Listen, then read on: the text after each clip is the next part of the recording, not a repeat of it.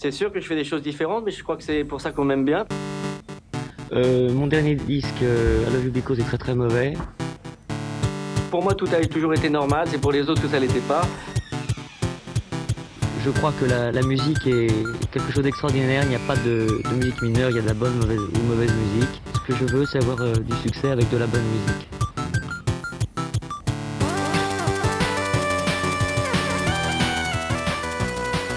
Bonjour et bienvenue dans Stockholm Polnareff, le podcast des amoureux timides de Michel Polnareff.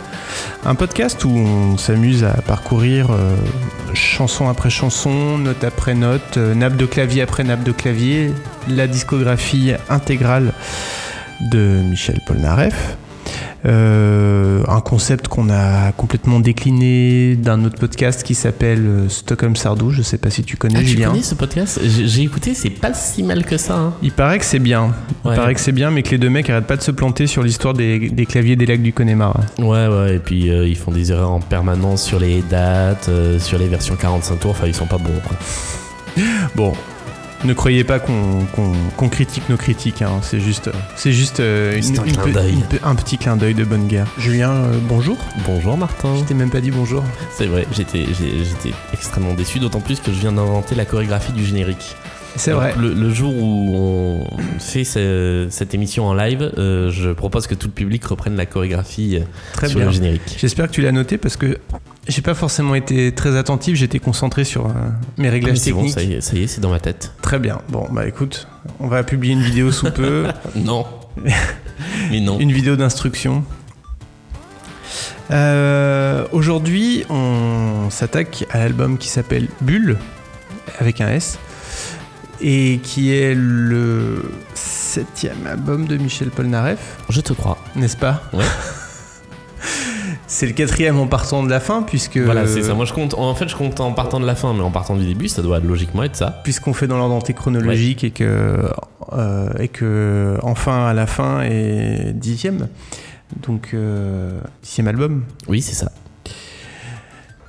Bon, et puis voilà, sur ces considérations mathématiques, on va pouvoir enchaîner sur ce qu'on a à dire sur cet album. Avant ça, je voudrais d'abord faire un coucou, dire bonjour à un de nos auditeurs qui est un auditeur très important et très spécial, puisqu'il s'agit de Michel Polnareff lui-même. Bonjour Michel. Michel Polnareff qui nous écoute, qui a parlé de nous sur les réseaux sociaux à plusieurs reprises, qui a parlé de nous sur Twitter et sur Facebook dans des termes extrêmement élogieux qui nous touchent beaucoup. Donc on est ravis que l'émission lui plaise parce qu'on l'a fait avec le cœur et en même temps sans forcément chercher à plaire à tout prix. On le fait parce qu'on aime ce dont on parle, mais j'ai envie de dire sans faire de chichi. Ouais, c'est bien dit ce que tu dis, c'est posément dit, parce que moi quand j'ai vu le tweet de Michel Polnareff à notre sujet, j'étais plutôt à tourner autour de ma table de salon en faisant ouais, c'est trop bien. Donc le côté posé va bien. je t'en remercie Martin. C'est parce que j'ai mal dormi ça. Donc voilà, non, mais ça fait hyper. Merci Michel, vraiment, du fond du cœur. Ça fait hyper plaisir de savoir que ce qu'on fait vous plaît et vous parle. Et parce que parfois, il nous arrive d'égratigner aussi certaines chansons, de dire qu'on est moins convaincu par certaines propositions que par d'autres. Et on voit que vous l'acceptez volontiers. Et ça nous fait plaisir. Et ça nous fait plaisir, c'est tout à votre honneur. Et je pose tout de suite un disclaimer. Ouais. Ce n'est pas par souci d'autocensure que je ne vais dire que du bien de l'album d'aujourd'hui. Voilà, ça n'a rien à voir, c'est parce que nous entrons dans un excellent album. On peut d'ores et déjà dire que c'est un excellent album, oui. Et qu'on va probablement dire beaucoup de bien. Moi, je suis moins, moins entier dans mon appréciation et dans mon rapport à cet album. J'ai des hauts et des bas, mais c'est globalement un des albums de Michel Polnareff que j'écoute le plus. Moi, pour le dire très simplement et pour le résumer, je crois que c'est quelque chose qui ne m'est jamais arrivé ni sur Stockholm Polnareff, ni même sur Stockholm Sardou. C'est un album dont les 8 titres, pour moi, sont 8 bons titres. Voilà, il n'y a rien acheté dans cet album. Alors après, c'est un album court, il n'y a que 8 titres, entre guillemets. Mais voilà, donc pour moi, on est sur une suite, peut-être pas une suite de tubes, mais sur une suite de très, très, très, très bons morceaux. Ou en tout cas, de très bons morceaux, parmi lesquels il y a de très, très, très bons morceaux. Voilà, sinon pour faire quelques considérations générales, Bulle est sorti en 1981. Comme moi. Ah bah c'est l'album alors non pas l'album qui marque le retour de Polnareff, puisque avant ça il y avait déjà eu Coucou me revoilou, mais qui marque aussi un retour d'un énorme succès commercial. Il y a 800 000 exemplaires de l'album qui sont vendus, c'est énorme. Il y a 3 singles qui sortent en radio, donc c'est voilà, c'est un énorme succès, et c'est le dernier énorme succès à ce point-là pour un album de Polnareff. Tout à fait. Il aura d'autres succès en single, mais enfin de ce niveau-là, mais effectivement, je sais, j'ai lu que c'était probablement un de ses albums les plus vendus d'ailleurs. Oui, je pense, ouais. C'est le premier opus de ce qu'il définit lui-même comme une trilogie avec Incognito et Kamasutra. Et Kamasutra, merci, pardon. Et dont il dit que quand on connaît ses albums, on le connaît lui. Et je suis content de connaître le Michel Polnareff de ces 3 albums, parce qu'ils se complètent bien. Et vraiment ça va être difficile, parce que je ne peux être qu'élogieux sur cet album, quoi. C'est mais je vais essayer d'être le plus objectif possible. J'avais pas écouté l'album avant de préparer l'émission, mais je connaissais déjà 3/4 de l'album, parce que ils sont dans les best-of, ils sont dans les lives, ces titres, et en fait voilà, la quasi-intégralité du disque peut figurer dans un best-of. Oui. D'ailleurs, et c'est le cas. Et c'est le cas. D'un point de vue ressources humaines, sur cet album, on retrouve un auteur qui s'appelle Jean-Paul Dréau, qui est quelqu'un qu'on n'avait pas vu avant et qu'on n'a pas revu après.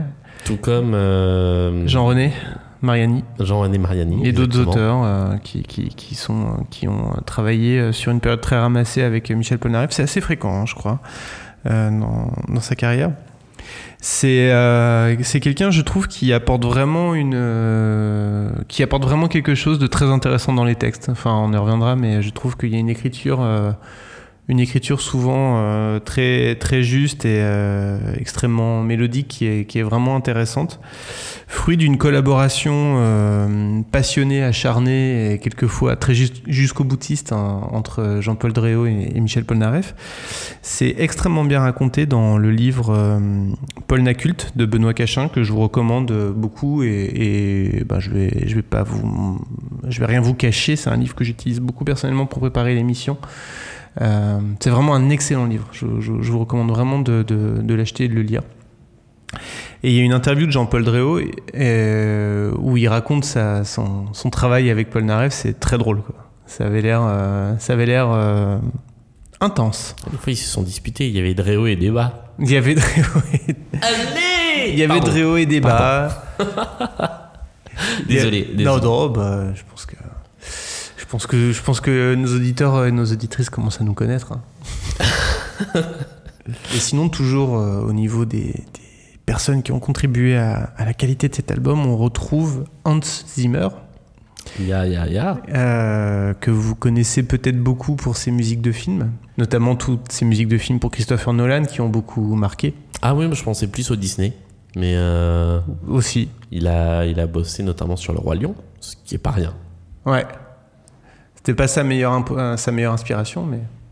Ah, Julien me fusille du regard. Ouais, mais c'est-à-dire que moi je fais partie de ceux qui considèrent que Le Roi Lion est assez intouchable. Mais voilà. Ouais. Moi, je fais partie de ceux qui détestent Le Roi Lion. Ah merde. Du coup, on pourrait avoir un. Tu sais quoi, on devrait faire une émission où on essaye de se convaincre, où tu essaierais de me convaincre que Le Roi Lion c'est beaucoup mieux que ce que j'imagine. Ça fait pas déjà 8 fois qu'en podcast on joue la naissance de cette émission qui est prévue depuis longtemps. Elle se fait un peu désirer, mais bon, en même temps, voilà, on est là. Non, alors ce qui est impressionnant aussi, c'est qu'il n'y a pas moins de 5 batteurs différents qui bossent sur cet album. Plus Polnareff lui-même qui joue des percus.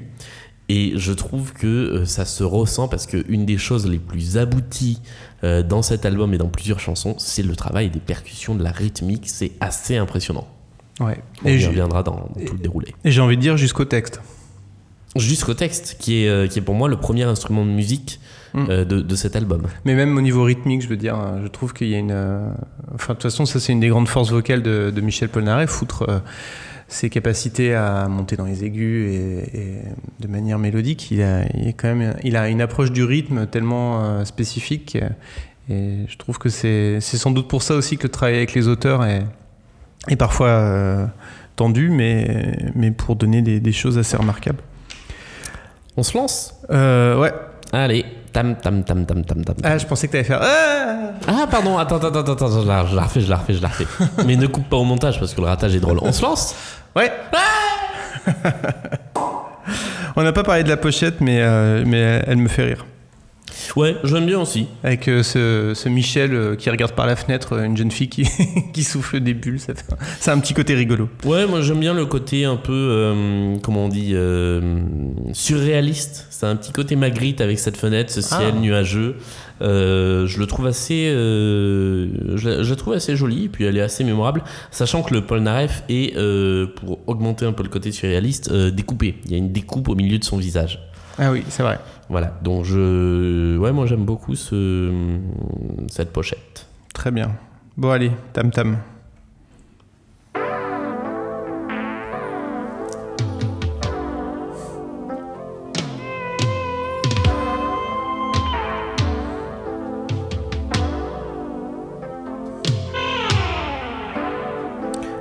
Best intro d'album ever.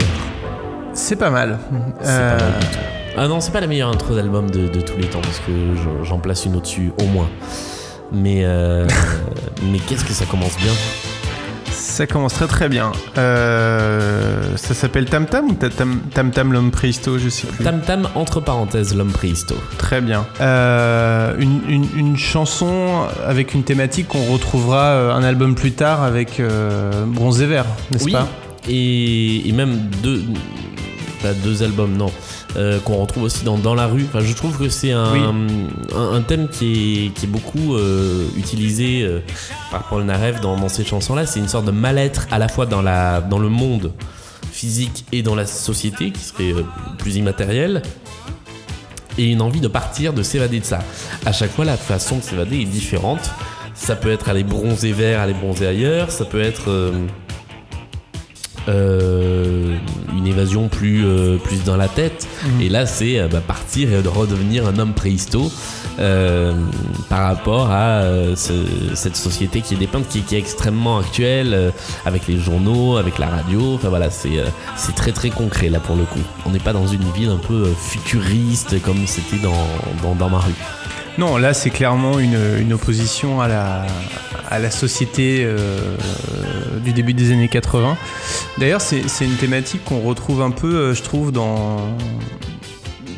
qu'on retrouve et qui va disparaître après, j'ai l'impression, des thèmes de chansons, cette oppression du monde contemporain, du monde moderne. C'est dingue, c'est antisocial, c'est... Enfin, tu vois, c'est...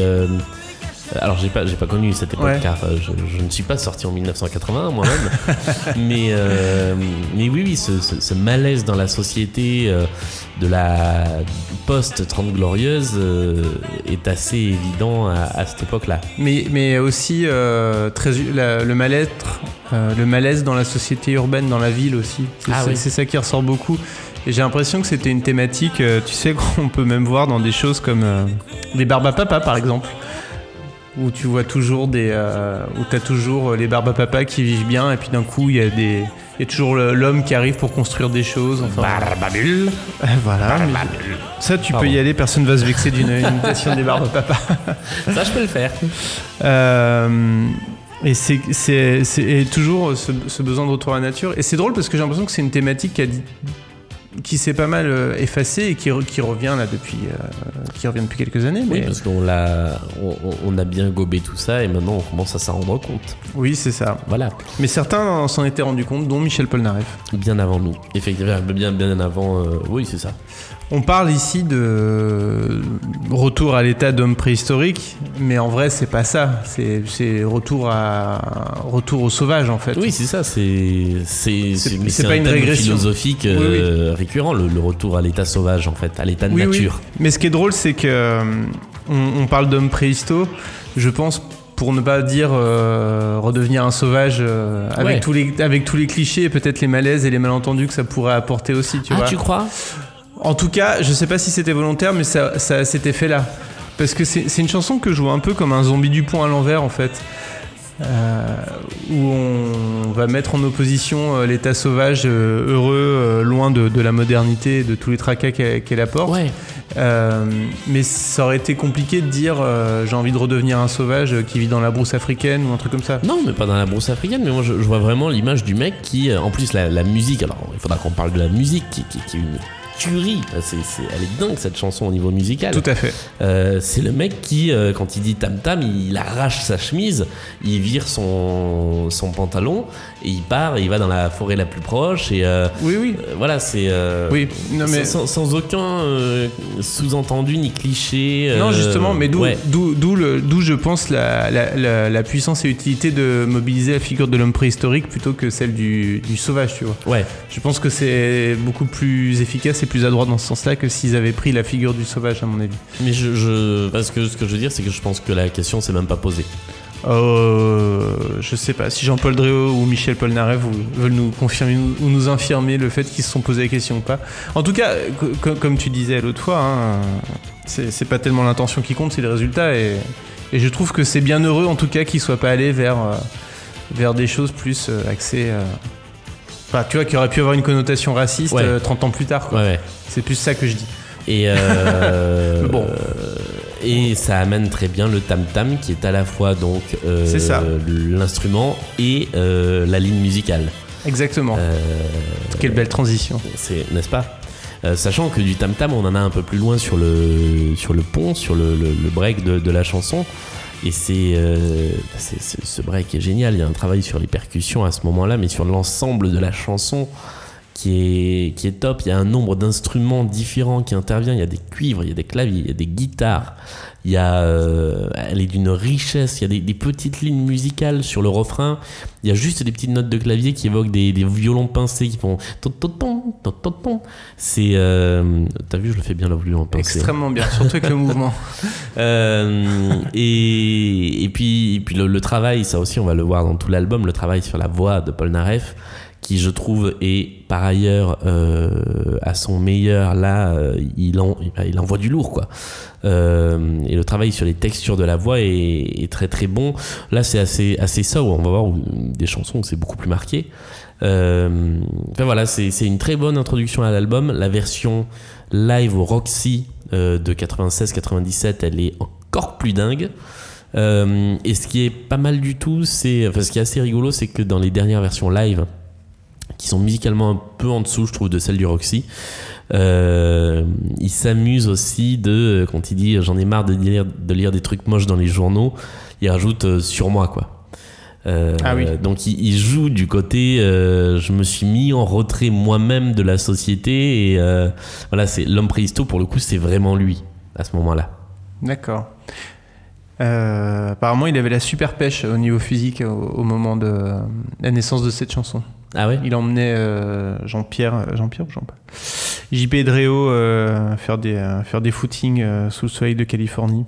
Il avait la pêche et avec vous j'ai la super pêche. Voilà, c'était mon imitation du jour. Pas de problème, mais ça ne sera pas la seule. Oh non, je ne pense pas. De toute façon, t'es pas payé à l'imitation. C'est ça. Je suis pas payé du tout d'ailleurs. Il va falloir qu'on en parle. Est-ce qu'elle rit ou pas ? Oh bah elle rit. Bonjour madame. Est-ce que vous avez envie de rire ?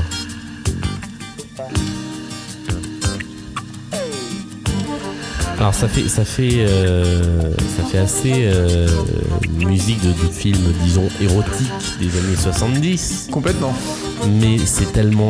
Enfin, c'est voulu, il y a même l'accent qui est mis avec cette respiration qu'on entend sur toute l'introduction. Et il est là en fait le slow dont il parle, c'est cette musique-là quasiment. Absolument, bah c'est complètement un slow dans la plus pure tradition des slows des années 60-70. Ouais, on est pile, je trouve, avec ce titre à la charnière entre les années 70 et les années 80. Oui, c'est vrai. Il y a la prod déjà des années 80 avec un petit quelque chose de plus qui nous vient des années 70, la petite flûte, ouais. le saxo qui va arriver plus tard. Lui, il est profondément années 80 et je trouve que cette chanson fait très bien la liaison entre les deux. Oui, c'est vrai, c'est vrai. Bah évidemment que c'est vrai puisque je te le dis. C'est pas faux. Ce qui est intéressant, c'est ce texte qui plante vraiment un décor qui va être complètement, j'ai envie de dire, augmenté, si je puis me permettre, par la musique. Il y a une vraie correspondance entre, outre l'aspect mélodique hein, qui est hyper réussi, mais c'est quasiment un décor de fiction audio en fait. Oui, mais c'est, encore une fois, c'est là où Polnareff est très fort, c'est sur la mise en place d'ambiance, oui. d'atmosphère, et sur le fait que le texte sert autant la chanson que l'inverse. Et au fond, tous les couplets sont là pour planter le décor juste. Et il y a une seule action quasiment dans cette chanson, c'est le titre de la chanson, c'est Elle rit. Oui. En opposition, bah non, c'est elle fait une seule action et c'est le narrateur, le moi, qui est à l'autre bout du fil et qui finalement n'arrive pas à joindre celle qui, suppose-t-on, est sa bien-aimée. Avec ce passage là que j'adore vraiment, avec le halo et le bruit de composition du numéro, c'est tellement réussi. Et puis là, ce saxo. Alors, il y a un truc dont je m'étais jamais rendu compte, mais c'est que elle ressemble vraiment beaucoup, cette chanson, dans l'inspiration, à un standard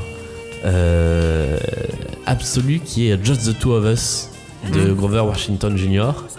Je trouve qu'on y retrouve avec le saxo, avec l'ambiance très, très groovy. Je trouve ça vraiment très très bien mené. Je suis content que tu en parles parce que ça fait un moment que j'essaye de me rappeler à quoi cette chanson me fait penser. Ah bah voilà, c'était peut-être ça. C'était ça, c'est complètement ça. Voilà. C'est complètement ça, ouais, c'est exactement ça. Mais ouais, elle est vraiment...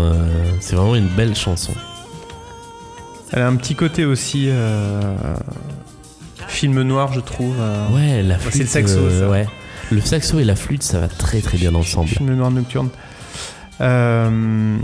Après, pour être honnête, c'est pas non plus... Ça fait partie de ces chansons dans l'album que je trouve...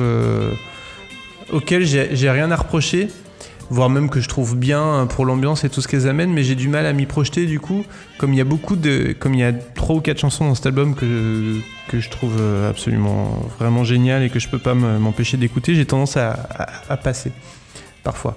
Mais moi, bon. J'avoue que je l'ai découverte plus en lecture aléatoire sur des compiles et, ou sur Radio Michel où on la diffuse régulièrement. Et du coup, je l'écoute toujours avec beaucoup de plaisir et donc dans l'album aussi, de fait. Ah donc, comme elle est sur Radio Michel, elle passe à la radio, quoi. Mais oui, mais tu sais que ça a failli être le jingle de Radio Michel, Radio de Michel Polnareff. Bah oui, il y avait un certain sens à ça. Hein. Cette chanson, c'est mon hymne. Ah bah... Je l'aime tellement. C'est vrai. Toi, homme de radio et homme de Michel. Et ben voilà. Alors, je le dis tout de suite. Allez écouter sur le pop rock, sur le pop rock en stock, l'intégrale. Oui. La version live jouée sur une émission de télé. Ah, c'est dans le show télé 82. Dans le show télé de 82. Il y a une version live de celle-ci qui est, je pense, du coup sa seule version jouée en public. Et ça envoie, c'est à peine plus rapide sur le tempo. Mais en fait, il y a un tonnerre d'applaudissements dès le début de la chanson et ça met une pêche d'enfer. D'accord. Intéressant.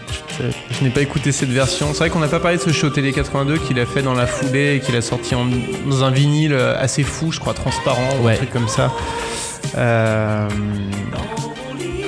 C'est plutôt toi le monsieur live de l'émission, donc c'est pas que Julien me regarde genre qu'est-ce qu'il va me sortir là. Ouais. Non, c'est pas ça. C'est juste que moi, j'ai pas le réflexe d'aller écouter les lives, donc effectivement, je n'ai pas eu le réflexe d'aller écouter celui-là non plus. Mais c'est des versions assez fidèles en fait, puisque effectivement, ouais, c'est juste après la sortie de l'album, mais elle reste très agréable à écouter parce qu'il y a ce petit punch du live en plus. Ouais. J'aime beaucoup cette chanson, mais ça je vais le dire à chaque fois je pense, parce que même celles que j'aime moins je les aime quand même, et j'aime vraiment aussi, comme sur la précédente, tout le travail qui est fait autour de l'ambiance, de la prod, ouais, cette espèce de clavier qu'on entend derrière, clavier synthétique, mais donc probablement programmé par monsieur Hans Zimmer, qui fait un espèce de... Je trouve ça tellement... À toi aussi tu chantes les instruments? Ça m'arrive ponctuellement quand j'ai faim. Et je trouve ça... C'est une accumulation de petits détails. Et puis, bon, évidemment, en parlant de prod, il y a ce passage... Ah, le pont, il est génial. Le pont radiophonique qui est hyper cool, quoi. Avec un petit collage sonore, voilà, qui arrive ici. C'est ça. Et je me suis posé la question de comment c'était fait à l'époque, ce genre de truc. On commençait à utiliser nos types de matériel, mais on n'est pas encore non plus à l'ère de... Je pense pas qu'on soit sur des effets numériques, je pense. Alors là, ce n'est que supputation, mais je pense qu'on enregistre la radio.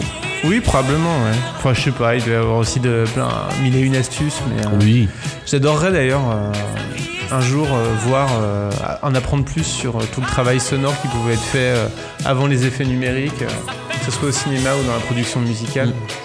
C'est très intéressant quand tu lis certaines biographies d'artistes de voir comment effectivement on a rusé, ouais, pour arriver à un résultat un peu particulier en ajoutant des effets, en ajoutant des astuces sonores pour avoir quelque chose de différent. Sur le texte de cette chanson, j'ai pas pris énormément de notes sur les textes des chansons parce que finalement, comme on disait, le texte c'est le premier instrument de musique, c'est la première. Voilà, il est très rythmique, il est très poétique, mais cette chanson-là qui est donc une véritable déclaration d'amour à la radio, qui arrive en plus en pleine libéralisation des radios libres. Mmh. On est en 81 quand même quand l'album sort. C'est même, moi je dirais plus, quand on voit le travail qui est fait sur le son de cette chanson, c'est presque plus une déclaration d'amour à la FM, oui, qu'aux radios. Mais ça l'est. Parce que c'est une chanson qui est profondément FM, qui moi me fait penser sur le thème un peu à la FM qui s'est spécialisée funky de Michel Jonas, qui a un peu ce même côté. On parle d'un truc auquel on est tellement attaché qu'il y a quasiment une petite mélancolie qui est sous-tendue dans la chanson. De ce moment où on écoute la radio, et je trouve qu'il y a toujours ça en fait, le rapport à la radio, c'est un rapport de pas de personne à personne, mais de personne à objet, mais qui est presque un rapport avec une autre personne.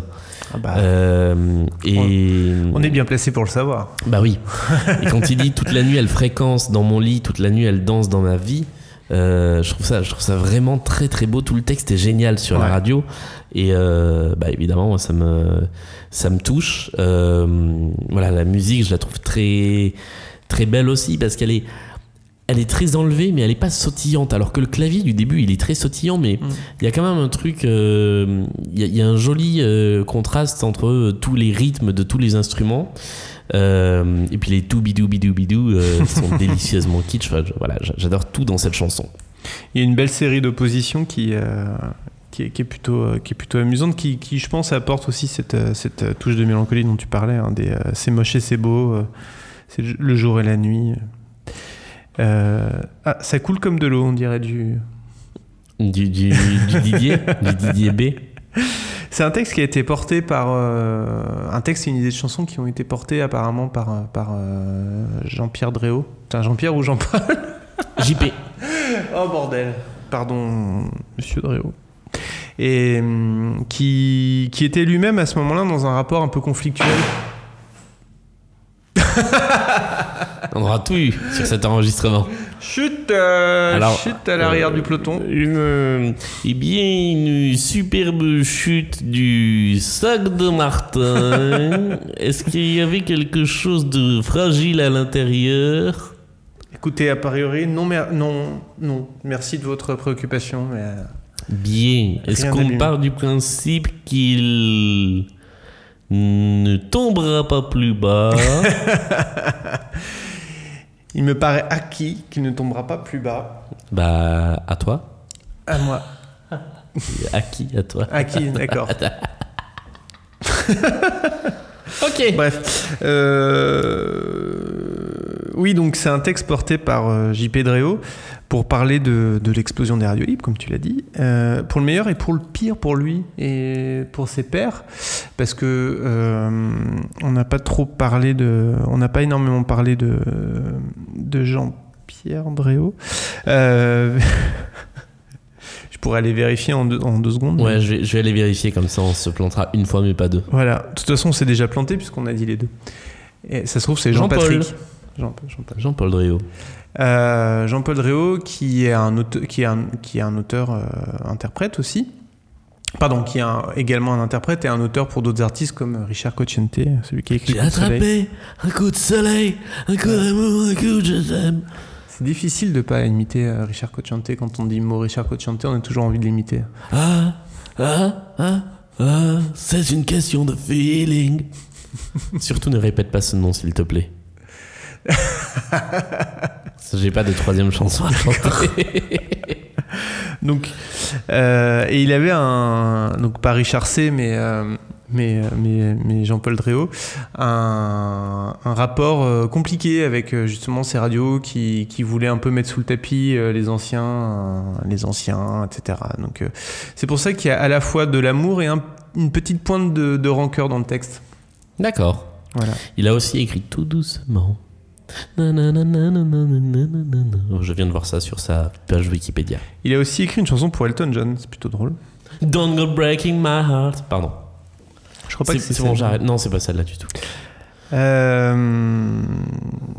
Écoute, je t'aime, mais t'avais jamais osé me le dire. Mais bon. Mais on arrête avec les imitations de Richard C. Ok.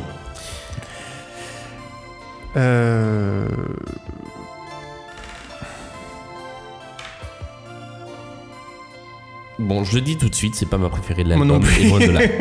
Voilà. Mais je cherchais une manière polie, subtile de le dire. Non, mais voilà, il faut crever l'abcès. Alors, on ne peut que reconnaître qu'en termes de chansons d'amour, on est sur du très, très, très haut niveau.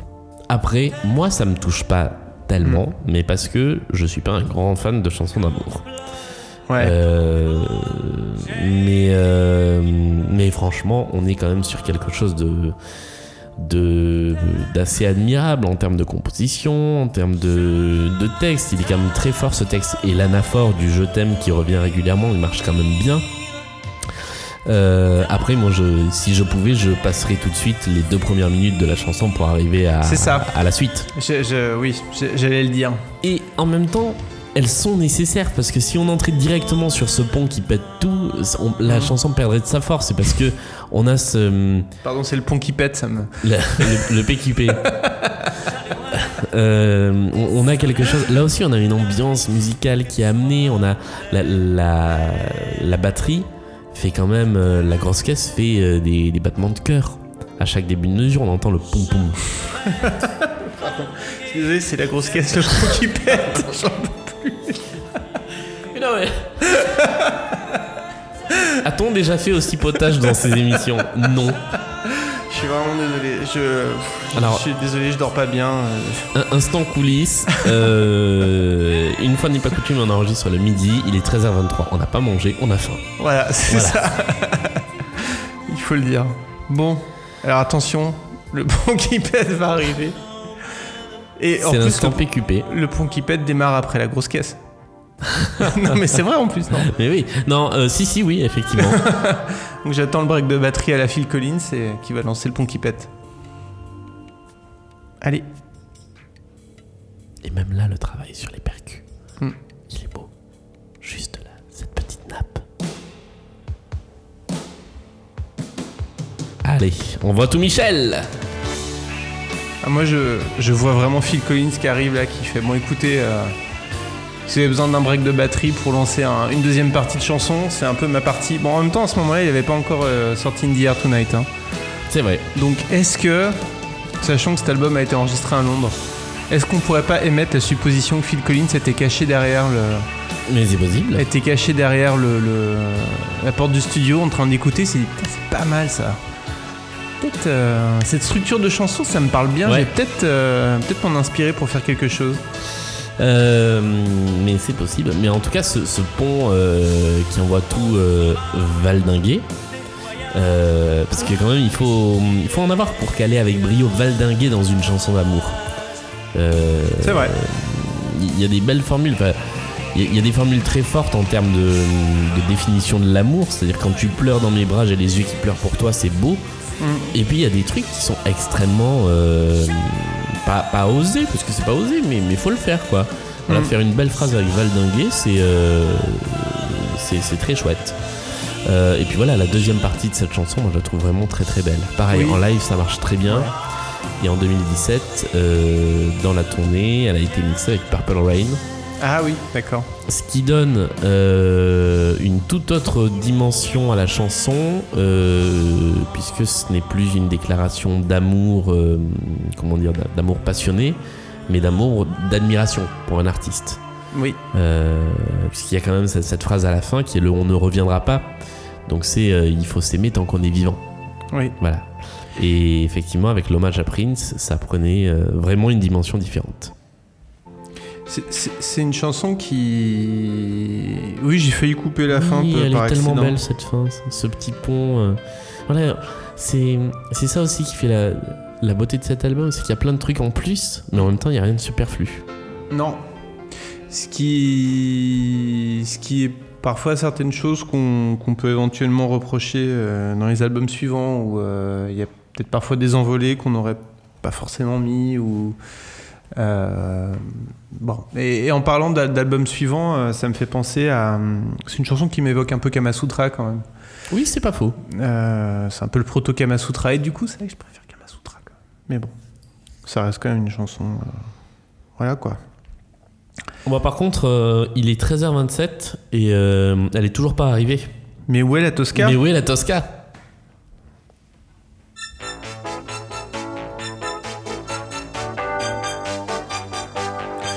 Alors, c'est pas ma chanson préférée de l'album, mais genre de très peu.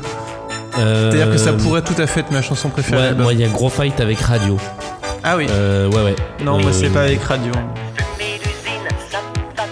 On est quand même pas loin de ma chanson préférée. Alors, je voudrais commencer cette intervention au sujet de cette chanson par un point Buggles. Ah, bah, je l'ai noté aussi. Tu sais qui était dans les Buggles ? Michel Polnareff. Bah, c'est pas Hans Zimmer justement ? Ah, je sais pas. Ah, alors là, j'ai pas poussé la recherche jusqu'à ce point-là. En attendant que je fact-check mon intuition, parce que j'ai comme un doute du coup en le disant, parce que, bref, Buggles n'était pas un groupe allemand, je crois pas. Mais Das Buggles. C'est vrai ? Non, pas du tout. Putain, j'ai cru. Est-ce que tu veux dire pourquoi ça t'évoque les Buggles ?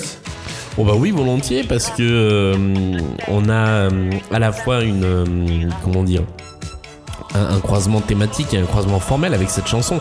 C'est-à-dire que les Buggles, donc Video Killed the Radio Star, c'est le progrès à tuer la vidéo, donc c'est-à-dire MTV a tué les stars de la radio. Ouais. Et là, on est sur la radio et la rock music a tué l'opéra. Oui. Avec le même type d'intro, le même filtre. Sur la forme, on s'y retrouve avec cette voix téléphone qui a un côté très étouffé face à ce que j'appelle un RQP, qui est un refrain qui pète. Et voilà, là, au bout du pont, on a vraiment l'impression d'arriver au bout du pont de Video Killed the Radio Star. Complètement. Et alors donc je te confirme que Hans Zimmer a travaillé sur Video Killed the Radio Star en tant que producteur. Et ben voilà.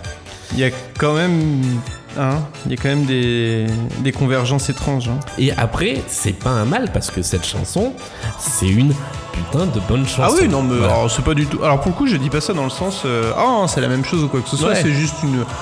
C'est juste intéressant, mais ça a rien à voir. Mélodiquement, ça n'a rien à voir. Et l'envolée de Michel quand il fait Où est la Tosca sur une façon un peu opéresque, c'est tellement cool. Ah ouais, j'adore. C'est génial. Il y a un truc que j'adore dans cette chanson, et là on va dans le micro détail, mais c'est ce que fait la cymbale Charleston sur tout le refrain. Et en fait, plutôt que de faire un rythme, normalement le Charleston donne le tempo, tu vois, tac tac tac tac. Et en fait, elle casse ce truc, elle fait tac tac tac tac tac tac tac tac, et on l'entend en fait. Et ça dynamise, enfin ça fait un peu un truc pas cheval au galop, mais très marchand. Et j'aime vraiment beaucoup ça. Ce rythme de batterie là qu'on entend tout le long de la chanson, je le trouve absolument génial. Plus les nappes de synthé, plus toute la prod de cette chanson est vraiment très bonne. Et quand on a l'impression qu'on est au max, il monte encore d'un cran et il fait une modulation avec une jolie transition pour passer au ton au-dessus. Et on est vraiment sur de la très très très très très bonne chanson de qualité. Par contre, j'ai rien compris au texte, mais je m'en fous totalement. C'est-à-dire que le texte pour moi c'est comment dire, enfin hors refrain évidemment, mais le texte des couplets. Il est à la fois admirable parce qu'il y a une utilisation de mots avec des sonorités, avec une rythmique qui est parfaite, et quand on l'écoute vraiment il est parfaitement calé sur la musique, et en même temps le sens, j'avoue, m'échappe un peu. C'est une chanson ouvertement surréaliste, enfin ouvertement, ouais, voilà. Je dis ouvertement parce que quand on lit les interviews, mais c'est une chanson qui mobilise des références, donc la Tosca de Puccini, n'est-ce pas ? Exactement. Et c'est aussi le nom de l'opéra de Milan, non ? Non, de Florence. C'est la non. Milan, c'est la La Scala. Ah oui, La Scala. Voilà. Ouais. Ok. Chouette chanson, chouette version en 2017 dans la tournée. C'est une des rares chansons qui ne sont pas dans la tournée de 2007 à être dans la tournée de 2017, avec la présence notable d'Olivier Constantin dans les chœurs. Et c'est lui qui apporte la partie voix d'opéra que Michel Polnareff ne faisait pas lui-même. Et donc c'est lui qui fait le cantateur, je ne sais pas. D'accord. Si ça se dit. Olivier Constantin, qui fut longtemps l'un des choristes de Sardou. D'accord, c'est intéressant, voilà. Parce que justement je me demandais sur scène comment il gérait ça. Il gère ça avec un mégaphone, par contre, pour la partie. Ah oui, ouais. Il y a bien l'effet téléphone qui est apporté avec un mégaphone. Ok. Alors, je vais jouer franc jeu. La 6 et la 7, j'ai tendance à les zapper pour aller à la dernière, que j'aime particulièrement d'amour. Alors, oui, mais... Alors moi, j'aime beaucoup la 7. Ça veut pas dire que c'est des mauvaises chansons. Hein. Non, non. Mais puisqu'on était sur les Buggles là et Grover Washington avant, je pense qu'on peut faire un autre petit point inspiration avec Lauride. Ah, alors je l'ai pas celle-là. Ah ouais ? Non. Ah, pour moi c'est exactement le motif de Walk on the Wild Side. Ah, alors moi j'avais plutôt Hot Chocolate en tête, mais... Ah,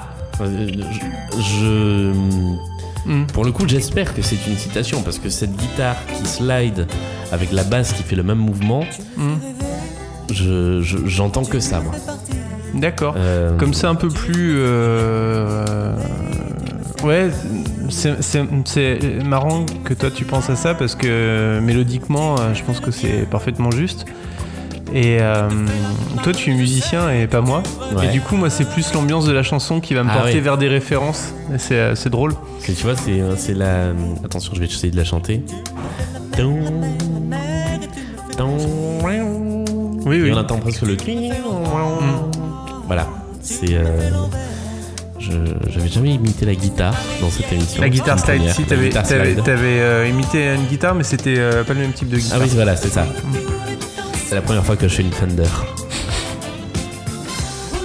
après moi cette chanson je la trouve sympathique, je l'aime bien, mais voilà, j'ai pas grand chose à dire dessus. Elle est agréable à écouter, mais c'est peut-être celle que je vais le plus avoir tendance à sauter dans l'album. Oui, bah moi aussi avec ex aequo avec la suivante. Ah, que moi j'aime un peu plus. Bah écoute, vas-y, c'est l'occasion d'en parler. Bah, c'est celle-là que moi je mettrais dans la grande série des slows très polnareffiens. Oui. Au sens où je trouve qu'on y retrouve pas mal de suites d'accords, de suites harmoniques qui évoquent beaucoup.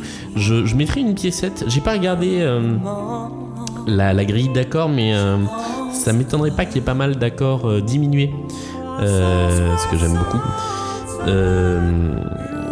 Les accords diminués et les accords suspensifs, ce qu'on appelle sus4, qui consiste à mettre, ne rigole pas, qui consiste à mettre la carte au lieu de la tierce dans un accord, ce sont des accords qu'on retrouve beaucoup dans les chansons de Noël. D'accord. Et je trouve qu'il y a un petit côté chanson au coin du feu dans cette chanson. Voilà, j'ai vraiment trouvé ça mignon. Enfin, je trouve que c'est une chanson mignonne parce que le message il est tout simple. Vraiment, les paroles elles sont assez simples, et ce qui revient le plus c'est je pense à toi 365 jours par an. Oui. Voilà, c'est le message essentiel de la chanson. Il est là de bout en bout. Voilà, quand il monte dans les aigus, c'est mignon. Enfin voilà, pour moi c'est vraiment une chanson mignonne. Mais c'est à peu près tout ce que j'ai à dire dessus. C'est déjà pas mal.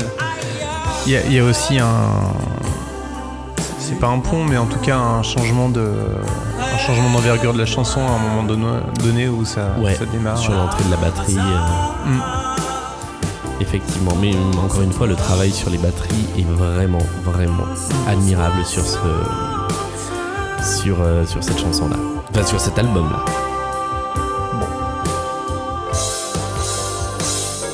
On laisse nos auditeurs et nos auditrices profiter un petit peu de ces jolis sons et on passe à la suivante tranquillement. Allez, passons à la suivante tranquillement. Oh, le joli séquenceur. Oui, ça sera rattrapé au montage. Ah, non, mais j'ai compris un peu ce que le séquenceur, il est dans la chanson. Oui, non, mais au moment où j'ai dit ma connerie, je me suis dit c'est une connerie ça. Très 1981. Complètement. Et très bulle. Parce qu'on a vraiment l'impression d'avoir une avalanche de petites bulles qui arrivent. Ah bah complètement. Moi c'est ma chanson préférée de l'album. C'est même une de mes chansons préférées de Michel Polnareff tout court, de loin. Et moi ça fait partie des chansons que je ne connaissais pas avant de travailler sur cet album. Ouais, je la connaissais pas vraiment non plus. Je la connaissais vite fait, mais je peux pas dire que je la connaissais vraiment. Ce qui est bien avec cette chanson, c'est que tu as l'impression, tout le temps de l'intro, que ça va partir à un moment. Tu vois, tout est fait, t'as une sorte de suspense qui monte. Là, progressivement, t'as la grosse caisse qui arrive, t'as déjà la voix qui est là. Il y a un moment où ça va péter. Et non, mais on peut pas faire des blagues comme ça, on n'a pas le droit. On a tous les droits, on fait du podcast. Oui, c'est vrai. Et quand ça finit par péter, c'est à la hauteur des attentes, quoi. C'est ça qui est bien. Heureusement, la bulle ne pète jamais, elle. C'est vrai. C'est hyper intéressant cette chanson parce qu'elle est. Je trouve qu'il y a aussi une complémentarité parfaite entre le texte et la mélodie, et les arrangements et la production qui sont incroyablement soignés, avec des choses qui surgissent pour nous surprendre. Voilà, comme les claquements de dents. Ou les non, c'est après le ou. Déjà celui-là est pas mal. Allez, ouba. Ouais. Ah ouais. Et c'est formidable, c'est dans le texte, voilà, merci. Ces accumulations de mots tranchants, des mots piquants, tranchants, des couteaux aiguisés, des fils barbelés, du verre cassé, des bouts de verre, des épingles, des épées, et donc avec cette bulle, on suit le voyage de cette bulle de savon qui zigzague entre tous ces dangers Et Jean-Paul Dréau explique, toujours dans ce même superbe livre Polnacult, qu'il l'a vraiment écrite. Apparemment, c'est aussi un texte qu'il a porté lui, qu'il a écrite en essayant de se mettre dans la peau de Michel Polnareff, cet homme très sensible, à la sensibilité exacerbée. Et d'ailleurs, il voulait pas la mettre sur l'album, apparemment, au début. D'accord. Ah ouais. Parce que trop intime, trop personnel, je sais pas.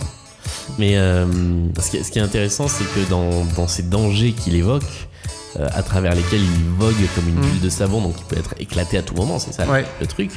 C'est que finalement, ça... C'est à la fois ce solo du grand est superbe. Ce qui est bien avec cette chanson, c'est qu'il y a une surprise toutes les 30 secondes. Il y a à la fois des choses... ça va de l'infiniment grand à l'infiniment petit. C'est-à-dire que ce qui peut faire mal, c'est une pince à linge comme une dictature, quoi. Oui. Et c'est ça, en fait. C'est que quand on est insensible, il n'y a pas que les grands trucs qui peuvent faire mal. C'est aussi les tout petits trucs, les petites aiguilles. Et je trouve ça vraiment bien mené. Ouais, absolument. Et en plus, il y a un travail sur sa voix pour la mettre à distance, pour la rendre plus aérienne, plus distanciée. Bref. Il y a au moins 3 ou 4 textures vocales différentes sur cette chanson. Il y a une voix un peu téléphone comme dans Où est la Tosca. Il y a cette voix-là qui est très aérienne, celle du refrain aussi. Ouais. Et il y a enfin la voix du petit pont final un peu râpé. Enfin, c'est pas râpé, c'est mis en rythme. Ouais. Qui est vraiment très bien aussi. Mais c'est une chanson longue qu'on écoute avec grand plaisir à la fin, alors que finalement on tourne sur la même grille, d'accord ? Il n'y a pas beaucoup de changements. Mais voilà. Cette partie-là, elle est très moderne, quoi, très balancée. C'est vraiment une chouette chanson, un chouette texte, un chouette tout. Je trouve que c'est une belle conclusion pour cet album. J'avais noté, l'album se termine. C'est une aussi bonne fin d'album que ce que Tam Tam était un bon début. Ouais, tout à fait. Et c'est. Ouais. Et on arrive sur le banjo. Oui. Ce qui est très contradictoire. Tu connais l'invention du nom de cet instrument? Ah non. C'est la première fois que quelqu'un est rentré sur scène avec l'instrument. Il n'y avait pas encore de nom. Il a dit banjo tout le monde. Putain. C'est pas de moi, c'est de François Pérusse. Juste après avoir dit ah non, raconte-moi. Sincèrement, c'est là où je me suis dit it's a trap. J'ai vu l'Amir Al-Akbar dans ma tête qui a dit it's a trap. Est-ce que je t'ai déjà raconté quelque chose sincèrement dans ces podcasts? Non. Oui. Moi aussi, oui. Un peu. Quand même. Je me suis livré. Je me suis mis à nu. Quand même. J'adore cette idée d'analogie entre Michel Polnareff et une bulle de savon belle et fragile. Je trouve que ça le définit tellement bien. J'espère que s'il nous entend, je sais pas ce que ça lui fera de nous entendre dire ça. Je sais pas. Peut-être nous le dira-t-il. Ainsi s'achève cet album. Notre exploration de cet album. On a été tendre, mais ça nous arrive pas souvent d'être tendre de bout en bout sur un album. On aime bien rigoler, on aime bien se moquer, mais là, sincèrement. Pour moi, c'est le meilleur album de Polnareff et c'est de manière générale par ailleurs un excellent album. Pas mieux.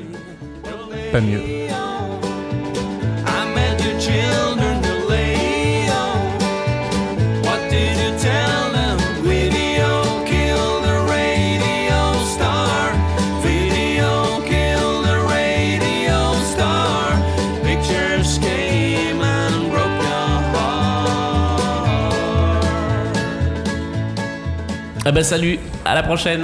Ouais bah salut, moi je suis venu dire salut et écoutez, venez nous rejoindre sur l'Agora de Micro Stockholm sur Facebook. Oui, il y a de plus en plus de monde. On y rit, on y pleure, on y échange, on y partage nos coups de cœur. Ouais. On discute bien et c'est sympathique. Venez nous rejoindre aussi sur Instagram si vous voulez. Je suis pas un maître S Instagram, mais j'hésite pas à... J'hésite pas à poster des pochettes d'albums, des pochettes de 45 tours de Bernard Tapie dès que l'occasion se présente. Où peut-on se retrouver, Martin ? Sur plein de podcasts. Un podcast qui s'appelle C'est qui le plus fort ? Où on s'amuse à faire des comparaisons entre des personnages de fiction, des animaux, des artistes, des personnalités. Puisque C'est qui le plus fort ? The Rock ou Stephen Hawking ?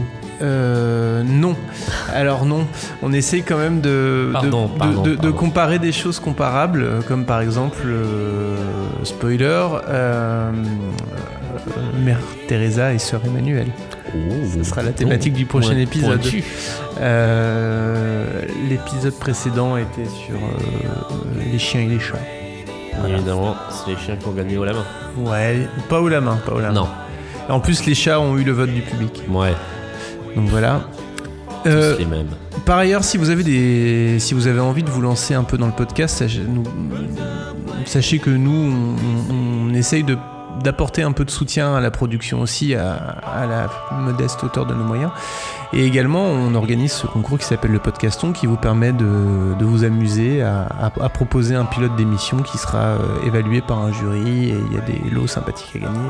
Donc n'hésitez pas à participer, ça se passe sur le site de Micro Stockholm. Mais comme son nom l'indique, le Podcaston vous impose de faire un podcast sur le sujet du ton. De la pêche au ton en eau profonde. Ouais, ou éventuellement sur le pronom ton. Voilà. Et sache que si ton, alors ton sera tendu. Et toi, où peut-on te retrouver, Julien ? À plein d'endroits. Normalement, derrière vous, si vous vous retournez, je suis là. Bah Et non, blague à part, on peut me retrouver dans un podcast qui s'appelle Bulle d'art, qui parle d'art contemporain, dans un podcast qui s'appelle Les Rois du Monde Stone, je cherche le soleil au milieu de la nuit, à la symphonie, etc. Qui parle de comédie musicale comme son nom l'indique, sur Radio Michel, la radio de tous les Michel, mais également sur une petite radio provinciale, mais également sur une petite radio périphérique qui s'appelle France Inter. Dans une chronique intitulée Net Plus Ultra tous les vendredis à 6h43, et sur un compte Instagram qui s'appelle Blind Best, où tu tortures les gens, où je torture les gens en essayant de leur faire deviner de la musique. Ça y est, j'ai fait le tour. Très bien. Bon, eh bien, merci d'être de plus en plus nombreuses et nombreux à nous écouter. Encore merci Michel Polnareff. Merci Michel pour tout. Et puis à très bientôt pour un prochain épisode. Salut. Let's spend some time together. Hold on a minute before we get much further. Give me a dime so I can phone my mother. If you want my loving and you think I'm handsome, come on sugar, let me know. If you really need me, just reach out and touch me. Come